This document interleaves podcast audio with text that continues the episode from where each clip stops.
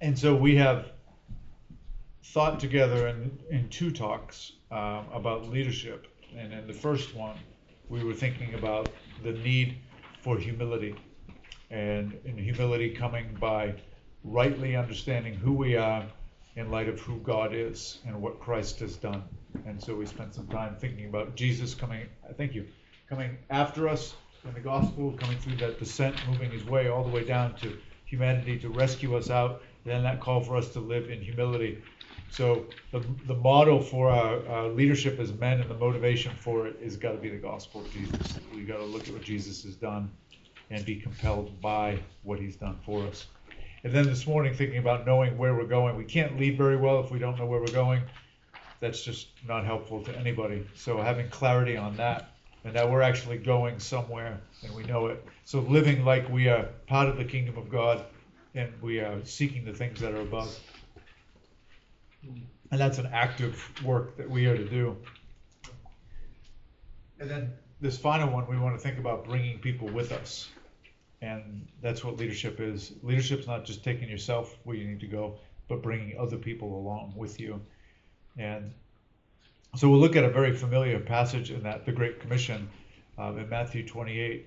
So as you go ahead and, and turn to, to Matthew 28, um, I, though I don't have a, a, a job in a, a, secular employment, I work in the church. Um, I had for many years before, and um, some of the burdens that some I've heard some of you guys mention in the small groups and I know that you deal with on a day-to-day basis in your jobs and your vocations and your um, just pursuits and you're you're dealing with and grappling with being a Christian in the public square and grappling with making needing to provide for your family, trying to be faithful as a Christian, trying to be a faithful church member, and it sometimes it can kind of feel like these things are uh, are being pushed together when they feel like they're actually separate and so you have this like Christian life, church, and how you feel and how you think, and then you have the the professional life and as you go. And I got this one brother at church um, who we have lots of conversations about this. He's a, a real estate um, developer and he's very intense. And sometimes he'll answer the phone and he'll be in real estate mode. And he's talking to me and he's just like getting after me. And I'm just like, well, I'm your pastor. What are you doing? Like, we're friends. What are you yelling at me for? and he's like, sorry, sorry, wrong, wrong. And I'm just like, you, you gotta. I would like to see like, it's David, right? I'm like, yeah, you. I would like to see Christian David eclipse business David, right? I tell him, and let's let's push towards that. Let's move towards that. So that's something we've been working on and talking about. But I think that's appropriate to think about um, everybody and how how we're working. It's not like we're we're trying to keep these things separate.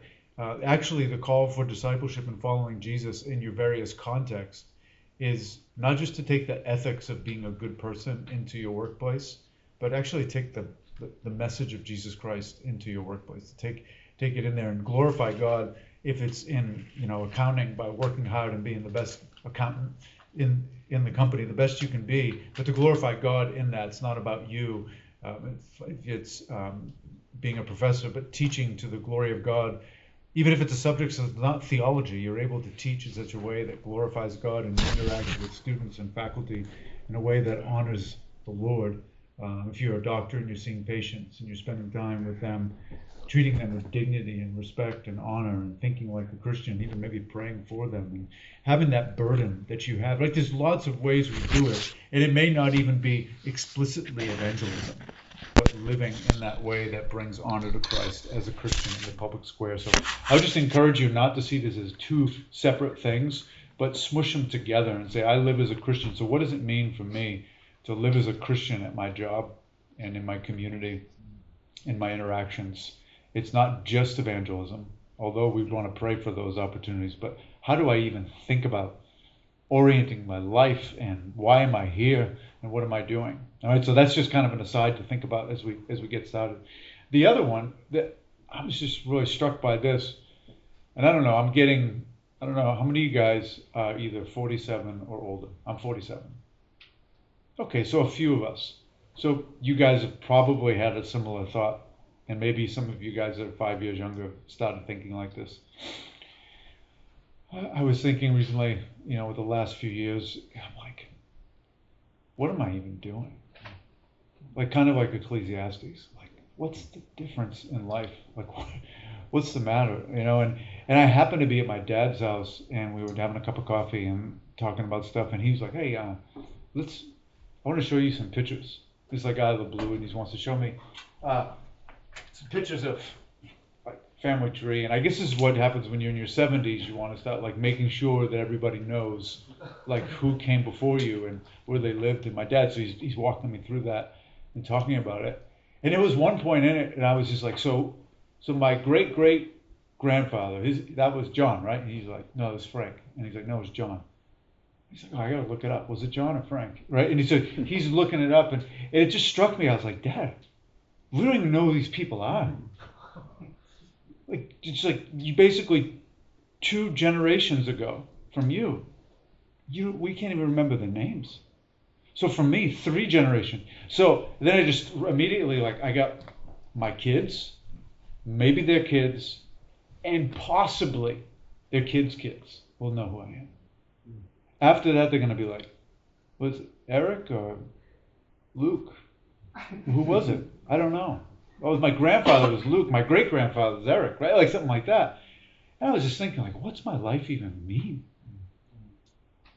And I was just grappling with that and thinking about that. I don't know if you guys think like that and work it out. And so, and suddenly you get real discouraged, like, oh, you know, I'm, I'm writing code, I'm doing that all day. Does that even matter? Does it matter that I'm, you know, I'm, I'm a professor, I'm doing these things, I'm teaching here, and, and eventually somebody else is going to come in and do it. And that's the Ecclesiastes life. And you, and you come to the end of it and you get, get really discouraged. And then you can look and say, well, actually, if we're living for the glory of God, and we're living to, to please Him and to honor Him and to serve Him, then everything we do actually counts.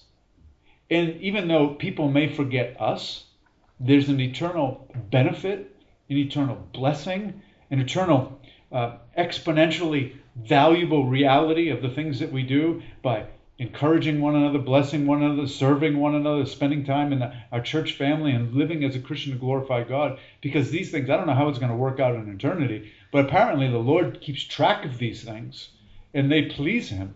And they come back up, and maybe for blessings or for rewards, but certainly for meditation and reflection later on.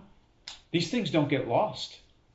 And so suddenly it's like, well, while these other things are important, and they are, they're not ultimate but there's this other stuff my Christian life and how I live and how I interact with people and the things that I do that actually has massive impact. And so I would encourage you today, as you think about this, you say, think about leadership, think about being humble, and the work of setting your mind on things that are above and not seeking the things that are below, and doing the work of putting off and putting on and tuning your heart to sing God's praise, and doing that, and you think, oh, it's just another thing to fit into my life. No, I, I just want to submit that that is our life. That's what we're called to do. And it's not something that's just going to evaporate when people forget our name, but it goes on and it goes forward, and that work happens. One example of that, and then we'll turn to the text. In that conversation with my dad, I I asked him a question because there were there were some names of like cousins that were Bible names. So I'm eighth generation Massachusetts. Like nobody's ever moved out of the state. They're born there, they die there. Um, and we moved out for the military, and then that was actually things people were saying like, "You don't leave. What are you doing? Get back." um, and in God's timing, we got back. But as I was looking at the names on that of these people, they were Bible names, like Boaz and uh, you know Elijah and Jeremiah and names like that. I'm thinking, why, why were these Bibles? It's not like Roman Catholic names. In my family, both sides were very Roman Catholic. Why do we have not not Joseph and Peter and Paul, but these Old Testament prophets? What's what's with that? And he says to me, "Oh, our family actually was Protestant until right here." And he pointed to it and he said, "That's when." great grandfather married this Catholic woman. and your great great grandmother was very upset about that. And she said, You're gonna you're gonna take the whole family down into Catholicism. And he said, I'm gonna marry her and it's gonna be fine. And that's what happened. They all went to Catholic and I was the first one to get converted out of that. But he said to me, he said, You know what she said? She told them, I will continue to pray for you, your wife, and the kids, and all the other kids that are coming after. That there might be one that would get saved and bring it back on track. So who is this lady? I don't know. I don't even know her name. They couldn't remember the name. But she was a Christian, and her prayers were answered after she left. So I get converted, and my dad gets converted, and my wife gets saved, and kids get saved. The train gets back on the tracks by God's grace. So here's this lady in a small town in Massachusetts, 200 years ago or whatever, praying for her great great great great grandson. And he becomes a pastor. And he does that work. That blows me away, guys. Um, and she, what did she do? She made pies and she cooked. She took care of the house. They lived on a farm. What did she do? Insignificant, right? She prayed and she worked. And so I want to encourage you that the, the work of leadership might look a lot different but some of it may bear fruit even after we go. And be encouraged with that. Let's look at Matthew 28. Look at some, think about this tonight.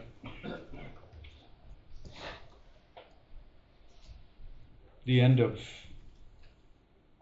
Matthew's gospel of Jesus being the king. Familiar verses, I'm sure, Matthew 28. The scene is after the resurrection of Christ appearing to his disciples, and Matthew's about to, to close his book. And Jesus is going to give this commission to his disciples. And I want to I want to think a little bit about this commission that he gives. Think about how we're playing a part in that. So verses 16, we'll read 16 through 20. Now, the eleven disciples went to Galilee to the mountain which Jesus had directed them, and when they saw him, they worshipped him, but some doubted. And Jesus said, and Jesus came and said to them, All authority in heaven and on earth has been given to me. Go therefore and make disciples of all nations, baptizing them in the name of the Father and the Son and the Holy Spirit, and teaching them to observe all that I've commanded you, and behold, I am with you always to the end of the age. So we have this, this passage. What I want us to think about tonight is this main point that leading people means you're bringing them somewhere, and specifically thinking about this Great Commission. So let's think first about the Lord and His will. Uh, we look at we look at the one who's giving the command is Jesus. And this Jesus comes to him and he's going to speak to them. Now, we know the story, so this this might not strike us as significant, but we, we know what's going on here. This is the Jesus who was crucified, died, and was buried, and then has since raised from the dead by his own power. He's defeated death and he's he's appeared to hundreds of people and shown that he's actually alive. Furthermore, he predicted his death and his resurrection on multiple occasions. You can read through Mark chapter 8 through 11 three times. He says not only he's going to die, but how he's going to die, and the fact that he's going to be raised. He just kept on saying it and telling them this is what's going to happen. And it happens just like he said. And so he comes to them and he, he speaks to them. So the one who comes and the one who speaks is the Lord who has absolute authority. He is the King, He is the Lord God Almighty. And He comes and He speaks to them and He prefaces this commission that He's going to give them with a statement of His authority. And this is really important for us to remember today. He says, All authority in heaven and on earth has been given to me. So he has 100% authority. He is the king he, he rules. He, there's nobody who outranks him. When we tell people the gospel and they say, What right do you have to tell me this? The answer is, Me, in and of myself, I have no right. I have no authority. I have no power in and of myself. But there is one who came and he lived and he died and he rose from the dead and he has all authority and he says through his word this. He has absolute, full, sovereign authority on heaven and on earth. He's, he's the king of kings. This is who he is. And we, we've got to remember that, that he is the king. And so if, if the king is speaking to his disciples, then his disciples have to comply with what he says. He's not offering them suggestions and saying, guys, here's some good ideas. Maybe put it on the whiteboard, spitball ideas. Here we go. Maybe we'll do this. This is like, this is what you need to do. And he's telling them that. He's giving them a command. He's prefacing it with the right and the authority that all authority on heaven and earth has been given to him. And then he gives the, the, the command. And he says, verse 19, Go therefore and make disciples of all nations, baptizing them in the name of the Father and the Son of the Holy Spirit, in the in of the Holy Spirit, teaching them to observe all that I've commanded you. So this is this is the command he gives. This is this is our, our privilege as disciples.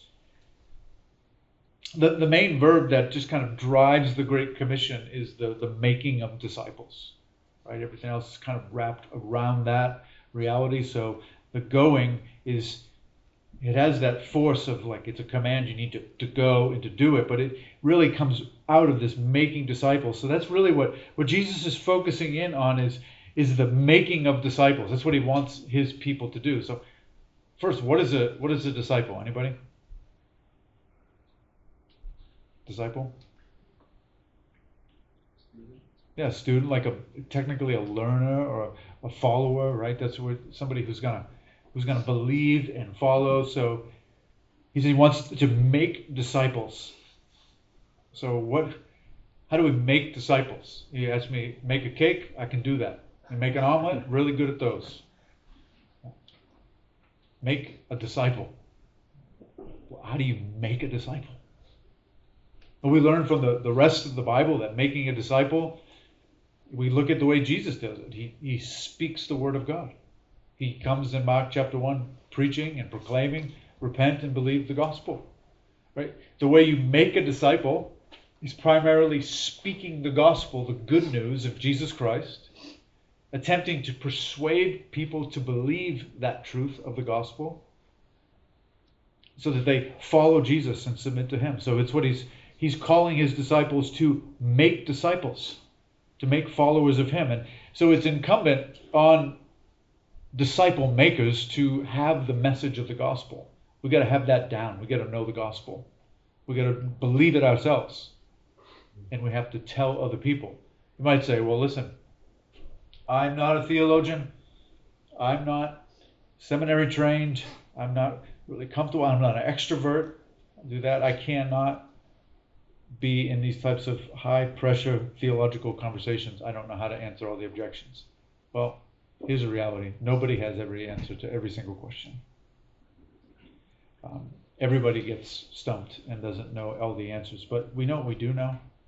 If you're a Christian, you like the guy in John 9, when they were asking him technical questions, and the guy that was blind, he's like, Listen, well, he's the Messiah, and he's this, he's that. He's like, I, I don't know.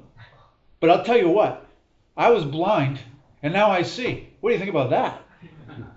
And so they're asking you all kinds of questions. You just push back and be like, listen, man, that's a good question, but I'll tell you what, I was blind. But now I see. I was enslaved to sin. But then I met Jesus, the Galilean. My life has changed. Let me tell you about him and what he's done. Right? We can do that. If we're a Christian, we can talk about Jesus. And so making disciples is talking about Christ to people with an aim to persuade them but it's not just disciples. Um, we actually see the verse 20 that as they get baptized and they become part of the, the church family, it's this, this teaching aspect. So, teaching them to observe all that I've commanded you. We'll come back to the mechanics of what it goes, but I just want you to see both making and I would say training disciples or teaching. Some people would say reaching and teaching or making and training disciples.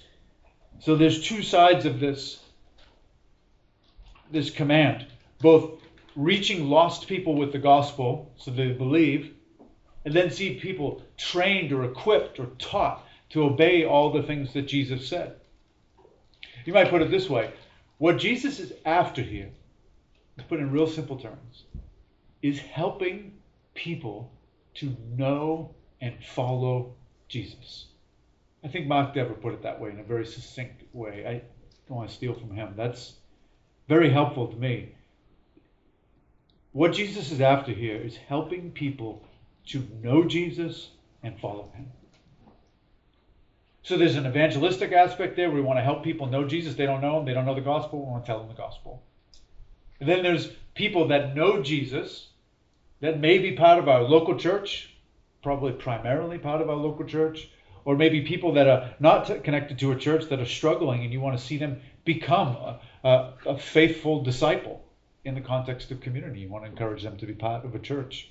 So helping people to know and follow Jesus. That's the great burden of the Great Commission. And you'd say, well, listen, I, I actually don't think this is for me. Because, again, I'm not an apostle. This was given to the apostles. Uh, and I'm not very extroverted. I don't know all the answers. This is just for them. It's not for me. And you push back. But notice what Jesus says here in verse 20 teaching them to observe all that I've commanded you. One of the things that Jesus is commanding his disciples is to make and train disciples. So, one of the things that need to be taught in the context of the church community is how to reach people with the gospel and how to teach people God's word, helping people to know Jesus and to follow Jesus. And so that's the, the, the privilege of the disciple is to go and help other people to know Christ and to follow him and certainly there's different different levels of that. I think primarily uh, when he's giving this command to make disciples and teach them and then baptize them. Obviously, we're not baptizing um, people in a bathtub or in a hot tub at the Y or something like that. It's in the context of the church family where we, we see people baptized as their profession of faith is, is heard and uh, however, your congregation brings in, in, new members with some type of vote or affirmation of them coming into fellowship and baptism, and they've been united to Christ through faith, and they've demonstrated that through baptism, and they come into the church family. Um, that's something that's done through the, the leadership of the church and the congregation working that out. And we participate in that. So, as members of a church, we're, we're part of that process of helping people to know Jesus and follow Christ. And so that's, that's the privilege we have of as disciples. Right? So you see that in here. Jesus is calling us to do that. And then that gets worked out as you see it, teaching them to observe all that I've commanded you, and behold, I'm with you to the end of the age. So this practice of the disciples goes on all the way to the end of the age, to the end of the time. So the church, Jesus promises, is going to not shut down. Some individual churches will shut down, but the church will not be shut down. The gates of hell cannot prevail against it. The church will continue on to the end of the age. The Lord is in his church with his people, and he is going to be with his people to accomplish this work. And that, that sometimes could be a real encouragement or it could be really convicting, depending on it, depending on your engagement level with this helping people to know and follow Jesus. On the one level, it could be really encouraging. It's saying, man, this is hard work. I'm not seeing a lot of fruit. Some people are resistant, and I'm, I'm seeing somebody walk away from the faith, or somebody in sin, and this person doesn't seem like they're following Christ, and this person is rejecting the gospel, and you can be pulling your hair out, and you're so discouraged, and you look and you hear, I am with you always. Then you might hear it the other way. You're like, I'm really not engaged in this. I'm kind of on the sideline. You know, I show up for church on Sunday morning, but then that's about it. I just kind of come and go. And you hear, I am with you always. And you're like, ah, yeah, the boss is there. I need to work. I need to get to work on this. I need to engage. I need to roll up my sleeves and get to the work of helping people to know and follow Jesus. I think I remember that quote that, that Dever made more fully. He said, If you say, I follow Jesus, and you don't help other people to know and follow Jesus, then I have no idea what you mean when you say, I follow Jesus. It's kind of late in the afternoon. It's been 24 hours. In other words, you say, I'm a Christian, and you don't help other people to know Jesus and follow him. Then Dever's like, I have no idea what you mean by saying I'm a Christian. Because if you follow Jesus, this is what you do, because this is what he commands us to do. So, as men, as Christian leaders, as guys who are engaged in the, the ministry of the church, who are part of our church family, then we want to be engaged in this work. And there may be us actively sharing the gospel with somebody. It could be uh, supporting the ministry of the gospel through prayer, financial giving, um, encouragement in the context of the church. It could be actively discipling young people in the church, older people, new believers, older believers. It could be being discipled by someone else. Lots of ways that we can do this in the, in the context of our church family. But we want to give ourselves to that work, knowing that He's with us to the end of the age. And then, how are we doing on time? We're doing okay? Okay. One thing that's that's encouraging to me, kind of wrapping this back into kind of the big picture of of why this is such a big deal. Like this isn't just something at the end of Jesus' mission. We just kind of tacks it up on the wall. To do, Great Commission. It's like this new thing. He wants the world reached with the gospel. It's actually God's burden from the very beginning. And I want you to look at what he says in verse 18 All authority in heaven and on earth has been given to me, given to, to Jesus. He has all authority. And he gives this command to make disciples, uh, make people who are followers of Christ. Notice the, the, the sphere of this, of all nations, all all people group, all ethnos. All it's it's not just like all right, we want to check off, you know, Brussels, uh, we check off Belgium, and we're gonna check off Chad, and we're gonna you know like check off the countries, get one in each country. That's not what it is. It's, we're trying to make disciples of all people groups from all over the world. God has this desire and plan that the nations, the the great cultural variance of the entire planet that came about through judgment in Babel would actually be reached with the gospel.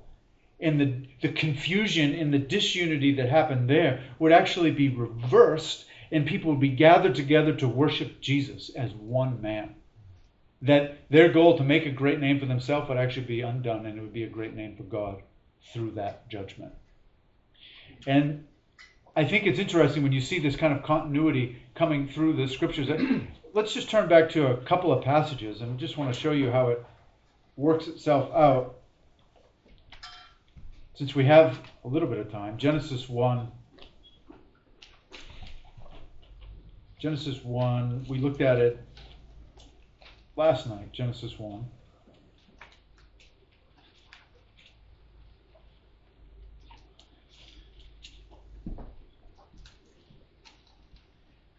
So Genesis 1, when God creates, verse 26, he says, Let us make man in our image, after our likeness, and let them have dominion over the fish of the sea and the birds.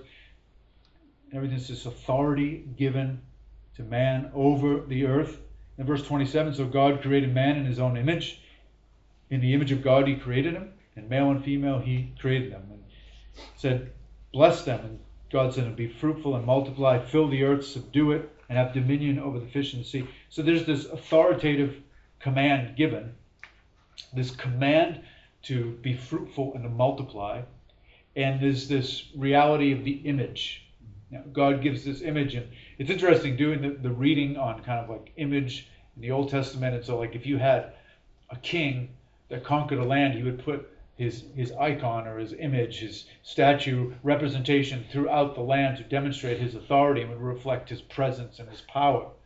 And so, what, what many have speculated here is this image bearing is a reflection of God's regal authority over his people.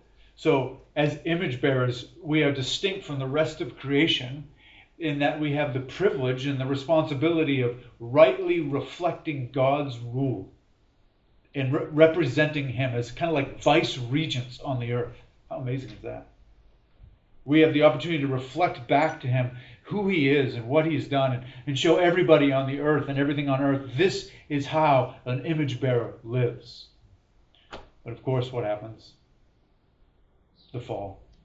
But the image of God doesn't disappear. We still have it, but it's been marred, it's been um, theologians say vitiated. It's kind of like you've written on an ink paper, ink on paper, and it's got wet. It's just kind of blurred. You can kind of make out the words, but it's not the way it's supposed to look. And the image is still there. And so you have this, this burden of God that, as it says in Habakkuk chapter 2, the whole earth will be filled with the glory of God. But the reality is that we're sinning and we're falling short of the glory of God. But don't you know, repeatedly throughout the Old Testament, at various times, this phrase of being fruitful and multiply comes out. And you see it actually at times of what might look like uh, disaster and things are falling apart.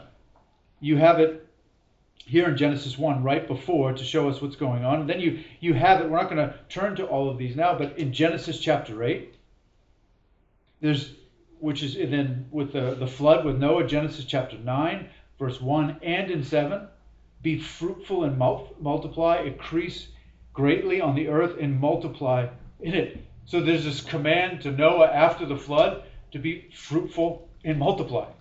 And then you see the same thing happening with the patriarchs and their descendants in Genesis 28. God Almighty bless you. So El Shaddai bless you and make you fruitful and multiply you. In chapter 35, verse 11 of Genesis, God said, I am God Almighty, be fruitful and multiply. A nation and a company of kings shall come from you.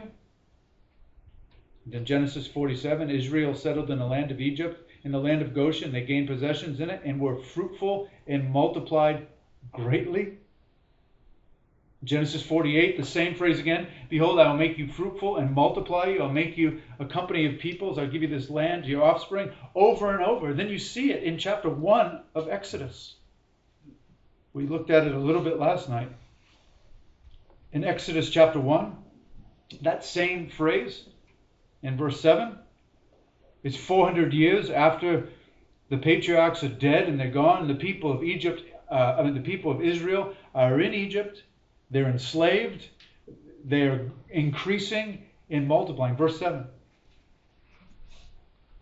But the people of Israel were fruitful and increased greatly, and they multiplied and grew exceedingly strong, so that the land was filled with them, just like God said.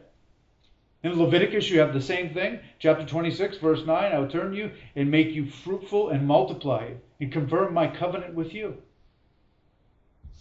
And then Jeremiah chapter 23. Look at this verse, Jeremiah 23. What I'm trying to do is build the significance for what you're doing. I want you to see it. It's not just something tacked on the board. Jeremiah chapter 23.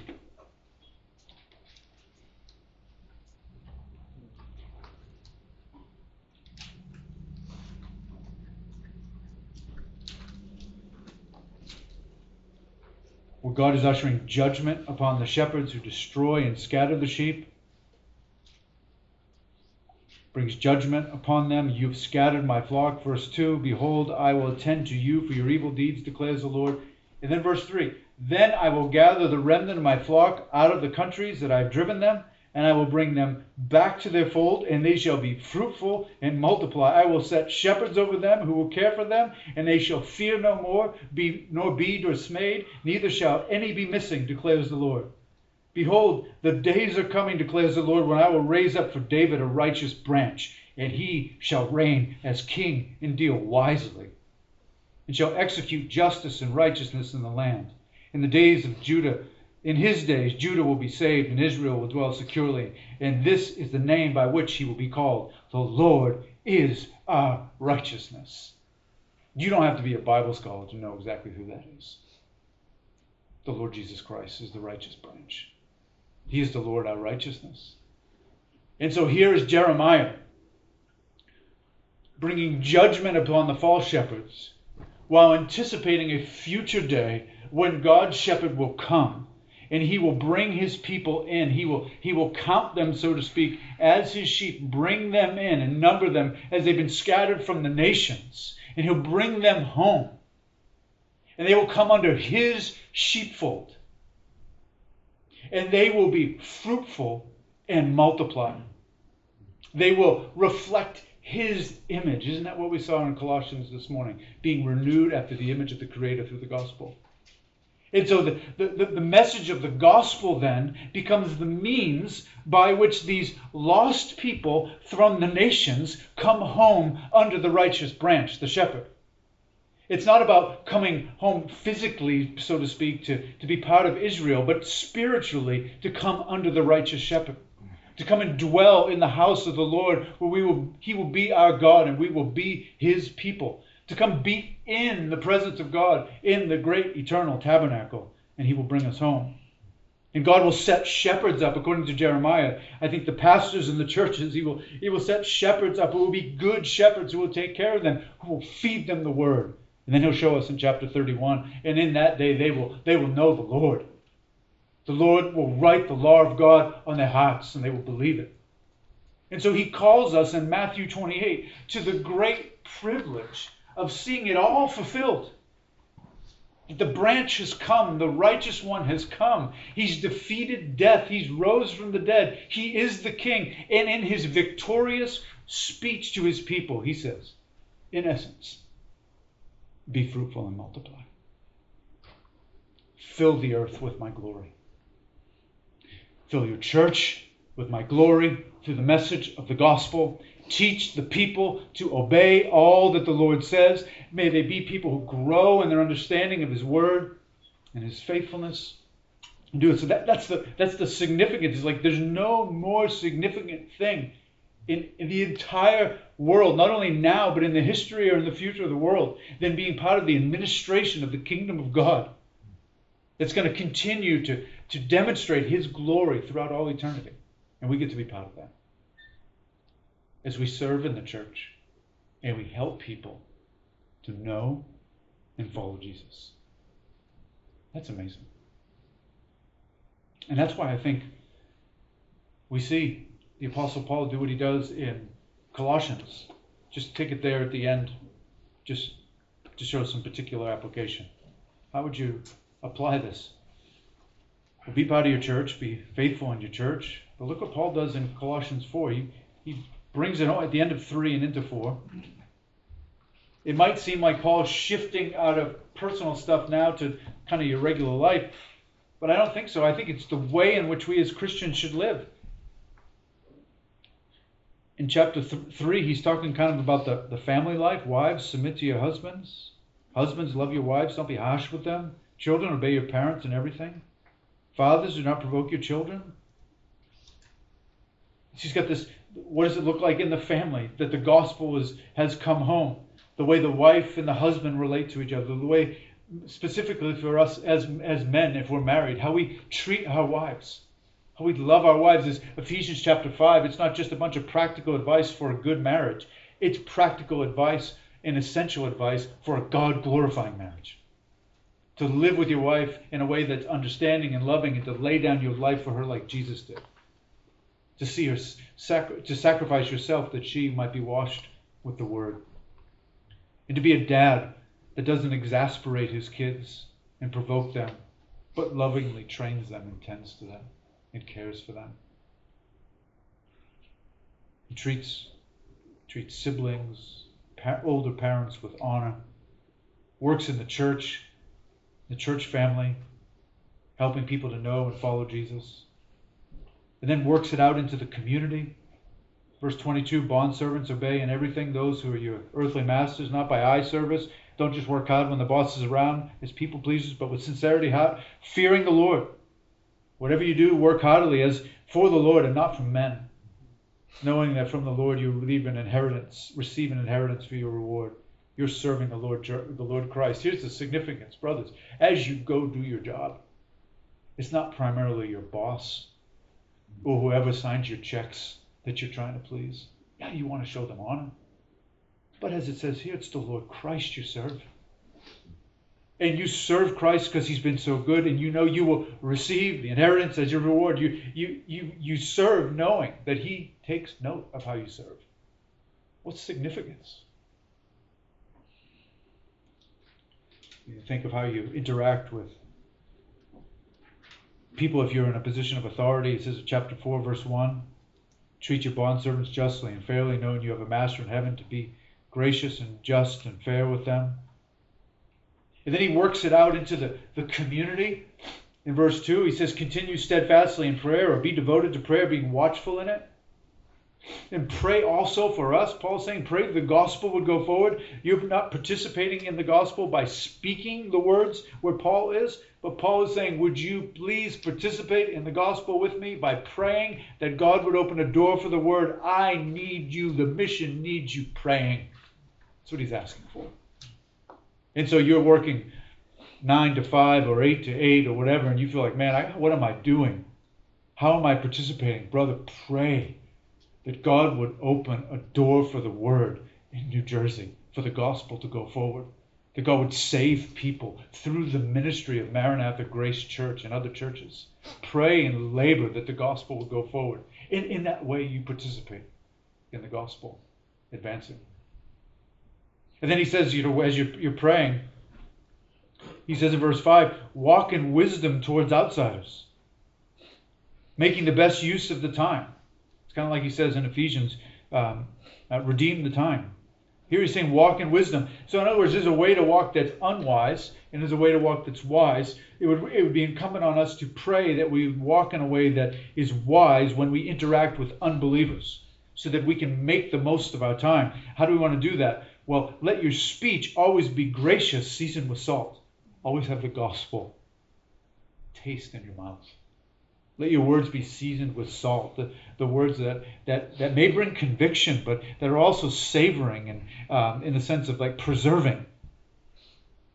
Speak the word of truth. No, ask God to give you words to speak at the right time. So many times we pray for opportunities. We, we need to probably take the opportunities too, huh? Pray that God would give us opportunities to speak the gospel and that we would take those that He gives us so we know how to answer each person. It's all about investing in people and stewarding our time intentionally, whether whether we're a husband, dad, pastor, church member, community member, work in, at your job, wherever we are, wherever you are. Think about how am I taking the gospel into this place? How am I trying to help people to know and follow Jesus? I remember being absolutely floored working in a an insurance company in Omaha, Nebraska praying for opportunities to talk to people and then people wanting to talk. I wish I could say like the whole office got saved. That didn't happen. But I did get to evangelize every single person in our office uh, by praying, and people would come and ask questions, and you'd spend time with them, or you'd initiate conversations. Uh, but praying that God would talk to them, maybe making a rule as you. I don't want to bind anybody con- conscience here, but if you're the kind of guy that works well under rules for yourself. Maybe this is something to think. Put a put a clock. I think Whitfield had 10 minutes or seven minutes. If if you're having a conversation for 10 minutes with somebody, try to turn it to the gospel. Five minutes is not bad. Turn the conversation to the gospel. Ask spiritual questions about it. Um, opportunities to pray for coworkers and swing towards the gospel. Think about serving in the church, in the nursery, teaching the kids the, the Word of God or having people over your house and it, with the specific goal of encouraging them. Way and I were talking on the way up um, and just saying like ways to, to do this, like by asking a simple question How is your walk with the Lord? Instead of just walking up to somebody and I mean, guys, let's just be honest. New York sports teams stink. I mean, guys, just stop, just stop talking about it. Like, just the weather and the sports. I don't know what you. I mean, real estate, weather, sports. Just move on. Just go right to the good stuff. No, I'm joking. All I've restrained myself last 24 hours. No, uh, we're not much better. So, uh, but no, just the opportunity that we can just talk about all this trivial stuff, but we could say, listen, how is your soul with the Lord? How can I be praying for you? And what have you been reading in the Bible? Anything you took from the sermon this morning? Anything big coming up this weekend, pray for? Do you have any fellowship with anybody in the church? Just the questions. How are they doing? How are you and the Lord doing? Like you care and ask that. Then follow up after you pray. Have somebody over the house just for a meal and to talk and just, just ask how they're doing and how you can pray for them. These all seem like really small things, but they're really substantial things, insignificant things. So as you think about this this whole these three talks, I've talked a lot, probably close to three hours to you, at you, on this. If we could just peel it back and just say, okay, a Christian leader has the, the gospel as his model for how to lead and his motivation for why to lead. The first step, he's got to he's got to realize that he needs to know who he is before a holy God, and that should make him humble, especially in light of the gospel. And then, equipped with that knowledge in the reality of the gospel that he's actually going somewhere, then have your soul calibrated to heaven and live like a Christian. Be serious about sanctification and give yourself to it. Say no to things that don't help and say yes to the things that glorify God. Then finally, think about bringing people with you. Not like Lot, who lost so many in his travel. Think about your own family. If you have kids, your wife, your kids, extended family, friends, co workers, people in your church, and begin praying for them. Make a list of people that aren't Christians. Make a list of people that are Christians and you, you pray for them. Pray for church family members. Pray for them by name. Pray that God would allow you to, to encourage them to grow in grace of Christ. That's leadership. People that care. People that are trying to bring people to heaven with them. Investing in people intentionally for the glory of Christ. And when you get discouraged, and think, man, this is hard. It's not bearing a lot of fruit. Remind yourself that, that Habakkuk says the whole earth is going to be filled with the glory of the Lord.